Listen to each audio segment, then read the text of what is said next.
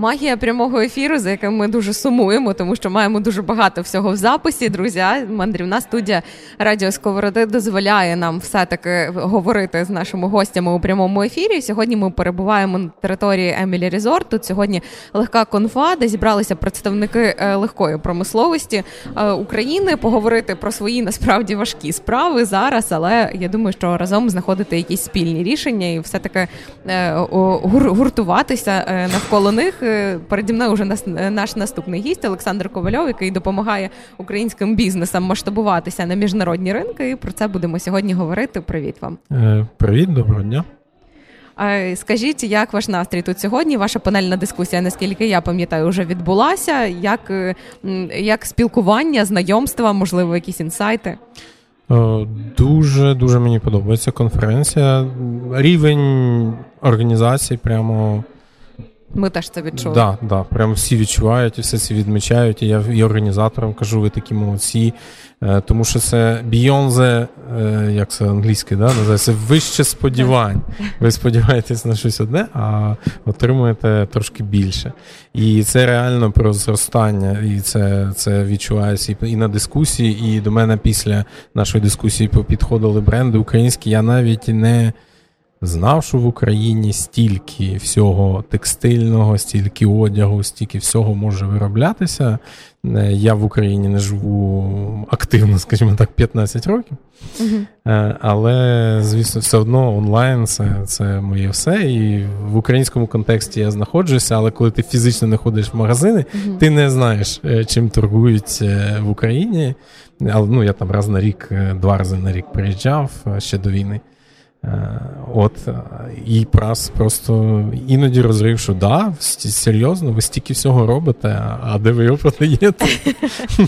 Ну, І тоді ви приходите, де ви його продаєте? Тут є Амазон, чули?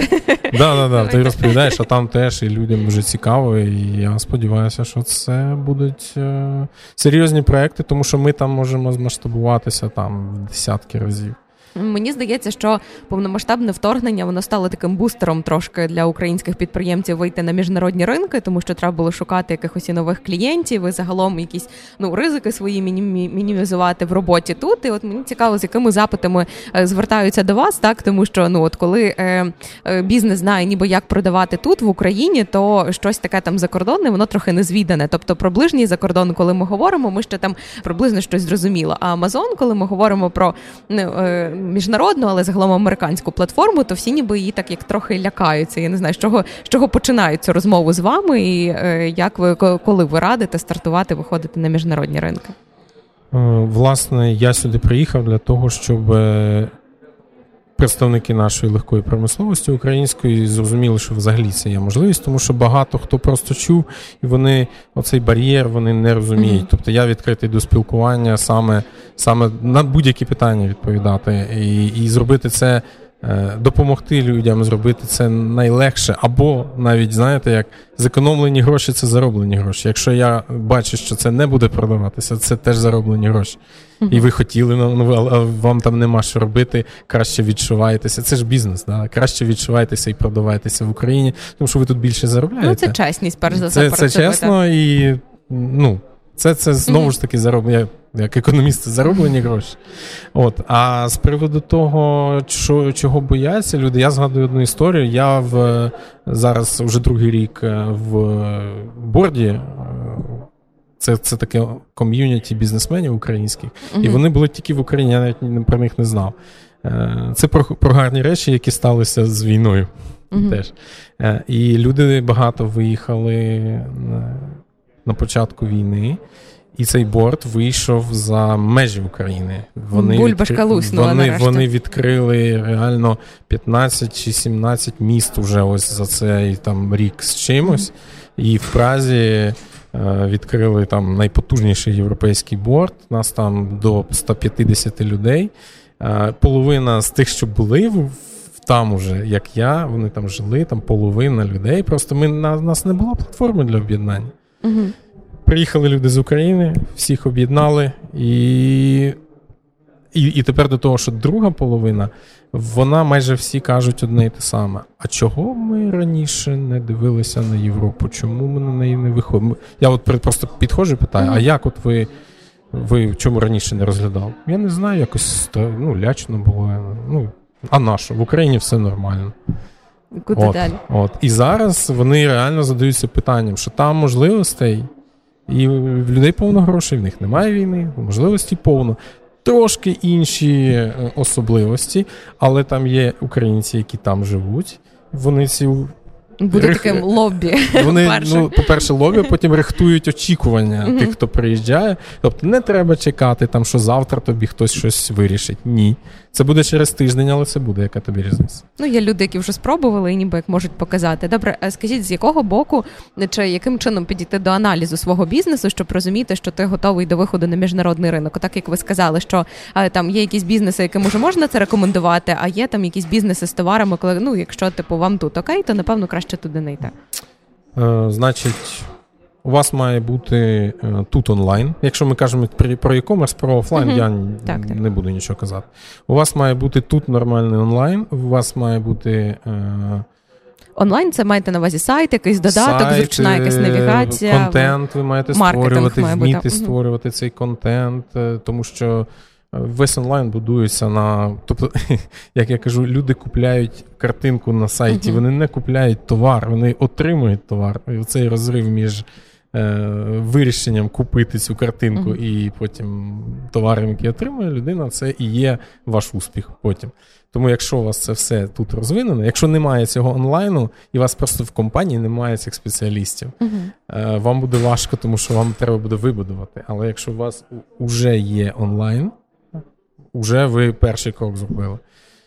Що потім е, треба? Треба розуміти, що ваш продукт Треба вибрати ринок, по-перше, де ви будете це продавати. Там Amazon для мене це найпростіший, тому що найпростіший спосіб протестувати гіпотези, тому що це не дуже дорого. Ну, якихось коштів коштує, mm-hmm. але це не дуже дорого завести чи там не в найбільші ринки.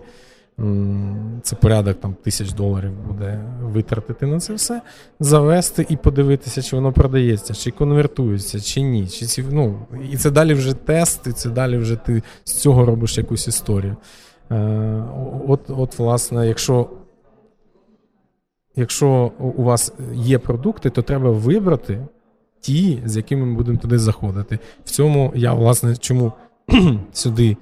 Е, і приїхав. Я хочу допомогти ось цей геп, як ми кажемо, да, закрити. Тому що в мене є доступ до аналітики, я можу розповісти, що там. От шкарпет, це працює, а це шкар, не працює. Шкарпетки не треба продавати попарно, uh-huh. треба продавати там 10 зразу. От пачка 10 буде продаватися, а одні не треба. І це теж економить гроші. Ось, власне, і все. А далі це вже справа техніки, це справа роботи просто щоденної. Е, коли ми говоримо про міжнародні ринки, то часто ми говоримо або про Європу, або про Америку, але український бізнес можеш продаватися, наприклад, не знаю, і в Австралії там чи не знаю, чи виходити на якісь... є в Австралії, і він виріс е, в на 300% за буквально там пару років. Ну от власне, як як, як обирати той ринок, куди рухатись? Тобто, це треба якось так само мати якусь дату, аналізувати аудиторію, чи пробувати спочатку чогось зрозумілішого, ну, наприклад, з тої ж Європи, а потім уже якось е, розширювати свою експансію. Я просто це ці тести, е, які я про які uh-huh. я кажу, це, ну, це мислення трошки онлайн. Я uh-huh. в онлайні дуже давно, тому я так мислю. Тобто, це одразу і, масштаб такий і, на увесь оскільки світ. люди купляють е, картинку. Угу. Ми цю картинку можемо перевірити, як вона працює Будь, в Австралії, в Японії, де завгодно. У нас є чат GPT, у нас є Midjourney, ми генеруємо картинку, ми пишемо текст японською, ми запускаємо рекламу. Дивимося, людям це подобається. Ні, вони лайки ставлять, коменти пишуть. Якщо да, вже перший крок зрозумілий, що там може бути потенційно ринок для цього товару. Цікаво, що е, коли якраз ну з повномасштабним вторгненням багато українців виїхали за кордон, і всі відмічають, що в Україні дуже крутий сервіс. І ми, взагалі, наприклад, там дуже там digital, той самий там е, фінтех, ну так монобанк так показує, що ми звикли, що ми можемо все в телефоні зробити. Там якби такого немає.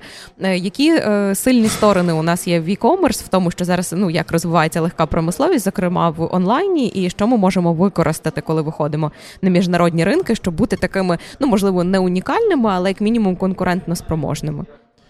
Е, так, сервіс дуже крутий в Україні, і ми реально можемо. Е, Ну, навчити багато кого, як це робити і як це діджиталізувати. Е, одна проблема в тому, що в легкій промисловості це продукт, це не uh сервіс як такий. В мене є думка про те, що, наприклад, от в Штатах у нас зараз дуже сильно зростає сегмент англійською це customizable products. Тобто Такі це, персоналізовані це персоналізовані продукти. подарунки. Угу. Це продукт поєднаний з сервісом. Тобто його треба зробити ну, емоція, гарно, знову ж це таки. емоція. Мені здається, що Україна могла б, знову ж таки, маючи там Китай в вигляді постачальника оцих болванок всяких да, для підтовар, і потім це кастомізувати. І якщо, як, якщо коли ми станемо ЄС, і у нас відкритий ринок, ви просто кастомізуєте і відправляєте, кастомізуєте і відправляєте. І це є сервіс поєднаний з це, це є та додана вартість, яку е, потрібно. Ну, ми маємо навчитися створювати максимальну додану вартість, можливо, а це можливо тільки через брендинг. Немає немає бренду, немає доданої вартості. Е, ваші співробітники будуть сидіти і відчувати там умовними H&M і всі, всім, всім, всім за дуже маленьку долю від, від маржі. Ну тут мені здається, що от ми трохи навчилися це робити. Тобто, ну той самий умовний H&M, ти щось замовляєш, тобі просто приходить, ну якась не знаю, сукенка якась приходить, да. вона просто в коробці, ти відкриваєш, ну сукня, сукня ношу. Да. Українські бренди, це тобі приходить якийсь величезний пакунок, де пишуть, наприклад, там Тетяно, спеціально для вас там якийсь колір, там якісь не знаю, різнокольорові блискітки, які розкидаються, якась вручну підписана листівка, і все, я вже їх люблю. Я вже буду замовляти тільки в них, навіть якщо це буде десь на порядок вище. У Європі мені здається, це ну можливо розвинено але це вже все таки якийсь мідл сегмент. Ну тобто, це вже таке ну, е, здорожчане, та і не для всіх доступне. Ми це зробили таким якимось більш доступним. І, і тут мені ще цікаво запитати про колаборації, чи допомагають вони якісь міжнародні колаборації просуватися українським брендам? Які саме ви маєте на увазі? Е, ну, наприклад, якщо не просто вийти на міжнародний ринок, а зробити якусь колаборацію, наприклад, е, ну ту, ту саму текстильну, там не знаю, якийсь магазин український have робить там з якимось іншим магазином, це там німецьким якусь колаборацію. Тренд мене питаєте зараз. Так. Другий тренд це мікроінфлюенсинг, так ну, так званий. Ну, щось схоже. так. Це коли є повний інфлюенсерів, і виробники можуть запускати product line by Кім Кардашян, ну, наприклад. Таке. Або ну, зрозумієте, да, що це ми просто беремо і суббренд робимо свого бренду, uh-huh. брендований якимось мікро, великим інфлюенсером. Це те, куди рухаєшся весь взагалі онлайн. Всі будуть сидіти.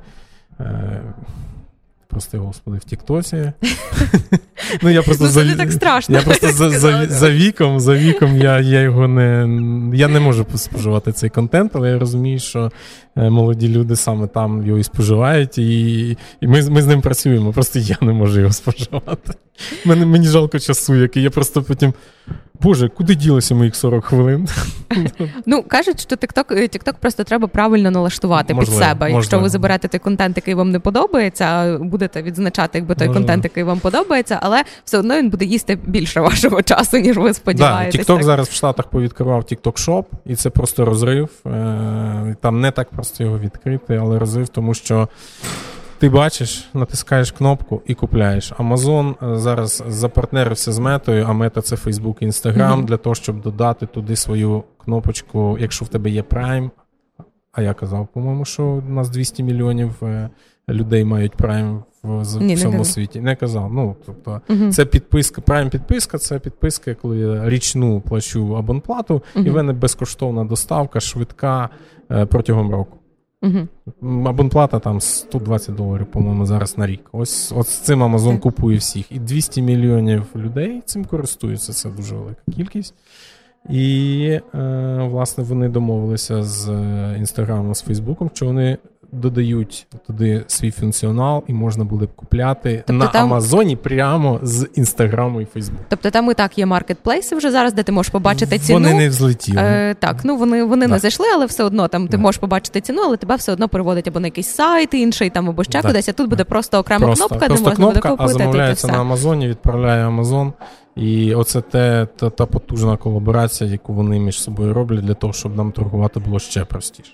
Головне, щоб штучний інтелект не навчився ще за, за нас замовлення робити, бо він його вже все генерує. Це ще наступне. Якщо ви хочете поставити питання про штучний інтелект, це я власне розповідав на панельній дискусії, що наш оцей досвід е, покупок на Амазоні, там на маркетплейсах, він зміниться, тому що буде явно асистент, з яким ми будемо спілкуватися. Ти будеш йому казати. Е, в мене в бабусі день народження, їй завтра 60 років, що їй подарувати. Він буде питати, а що любить ваша бабуся, там, а що, куди вона їздила, і так далі. і так далі. Буде ну, Це ще якось не так страшно. Страшно це коли ти відкриваєш повідомлення, а там штучний інтелект каже: завтра в твоїй бабусі день народження, їй 60, вона любить оце, оце і це. це. Ось тобі комплекс подарунків, він уже до тебе йде. Е, чому ні, якщо ти не дуже любиш свою бабусю, наприклад? Але їй їй приємно, а ти зекономив час. Ну це жарт.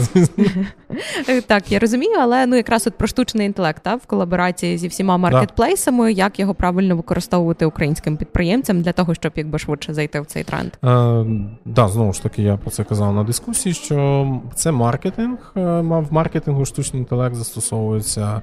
Ну, Це, мабуть, перша сфера, де де його почали застосовувати для того, щоб робити гроші ще більше грошей і більш ефективно.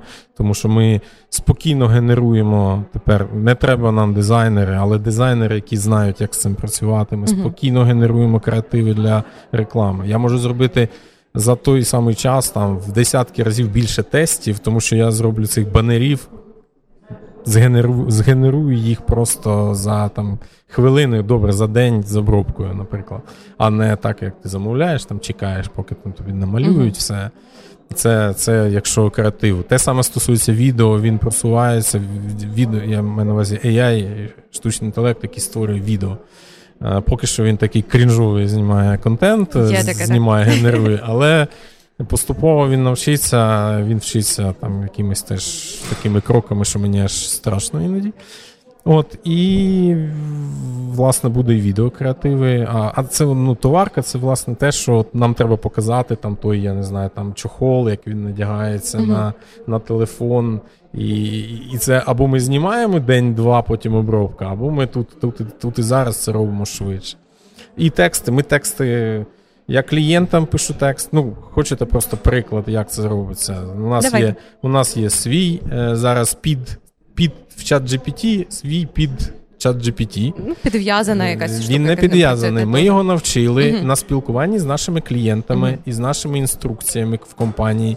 Е, хто ми, що ми, який ми продукт, е, що ми продаємо і кому. Ми його навчили. І тепер, якщо треба якомусь клієнту написати дуже ввічливу якусь фразу. Я йому пишу: клієнт такий-то, ось така ситуація, що йому написати. І це найбільш ввічливо, що можна. Тобто я можу написати так, що клієнт від мене піде. Угу. Він так ніколи не зробить. І він знає все про мене. Ось, власне, те, те, як ми вже застосовуємо. І це я не кажу про такі мілкі штуки, типу, постійно там щось спитати, щось там. Я готувався до виступу, власне, теж е, використовуючи, тому що він систематизує мені набагато краще, ніж я сам. Е, так, ну але зараз його ще теж треба трохи перевіряти, тому що він ще звісно, ну чат GPT ще буває так трохи пробріхує, але дійсно вчиться він семимильними кроками. Мені здається, ну і покращує свої навички. Е, тобто, мені здається, що загальна рекомендація це експериментувати, тобто не боя не, не закриватися від так. якихось нових технологій, а навпаки, швидко їх приймати і намагатися якось адаптувати під свої потреби, і загалом е, не закриватися в своїй бульбашці, тому що чим більше ви виходите зі свого кола спілкування, розширюєте нетворкінг, приїжджаючи на такі конференції чи їздячи за кордони, ніби цю картинку світу якусь формуючи, то ніби швидше можна зрозуміти, що буде в тренді, і що можна запропонувати, навіть здавалося б таким якимось далеким іноземним покупцям. Це так, і це знову ж таки той той позитив, який я бачу, що багато українців виїхали за кордон. Вони побачили, що таке Європа, як там жити, як там люди купують, як вони живуть. Так, дещо дещо дивує, типу, як це? Я не можу купити морозиво в три години ночі. Це ж це ж я ж ну. Ну, ми зараз теж не можемо, е, тому да, якби да, зрівнялися. Да, власне, власне, да. Я, я, до речі, про це не подумав. Е, але але да, там там так не виходить. І навіть на вихідних можеш залишитись без морозива. Просто це я згадую, що я коли там приїжджаю, ти хочеш там бах, пішов, все тобі є вночі, будь ласка, в Чехії так не працює. Але поступово ми туди приносимо цей сервіс, і там автосервіс, вони всі з'являються. І от побачите, там знову ж таки є приклад цих спільнот, там, де я живу в Празі, є приклад спільнот е, в'єтнамських, які ще переїхали в 90-х. Вони повідкривали маленькі магазинчики, як у нас, е, навіть я не знаю, які в нас є. От от прям ті, що біля маленькі магазинчики продуктів. Продук, ви маєте на увазі маленькі продукти. Да, ну вони да, такі да. називаються звичайно, продукти, просто коли біля будинку з такої там близе, близенько у Львові. Ось вся вся мережа близенько. От є мережа жабка. А от угу. в Празі дуже багато таких магазинчиків тримають оцей маленький приватний бізнес. Е, кожен магазин тримає якась в'єтнамська сім'я. І от вони асимілювалися, вони їм дуже важко дається чеська мова, українцям набагато уявити. простіше. Їх вони реально. І, і, і я на них, коли дивлюся, я розумію. Е, Ну, в мене повага до них, тому що вони не ну, якби не, не те, що не наші, не хочу так казати, але вони все одно з іншої культури. Але вони там прижилися, і там реально бізнес це дуже великий. Кожен має магазинчик, але як спільнота вони там існують, і вони знайшли цей, цю нішу, тому mm-hmm. що чехи спокійно собі чекали понеділка, коли відкриються магазини. Ці прийшли, закрили нішу. Тобто цих ніж повно, повно, просто треба все робити і не боятися. Супер рекомендація, і загалом дуже дякую вам за розмову, тому що було дуже цікаво, і загалом за те, що поділились досвідом, за те, що приїхали тут і відкриті для спілкування зі всіма. Дуже рад. Е, так, Олександр Ковальов був з нами, друзі. А ми продовжуємо наші ефіри з легкої конфи.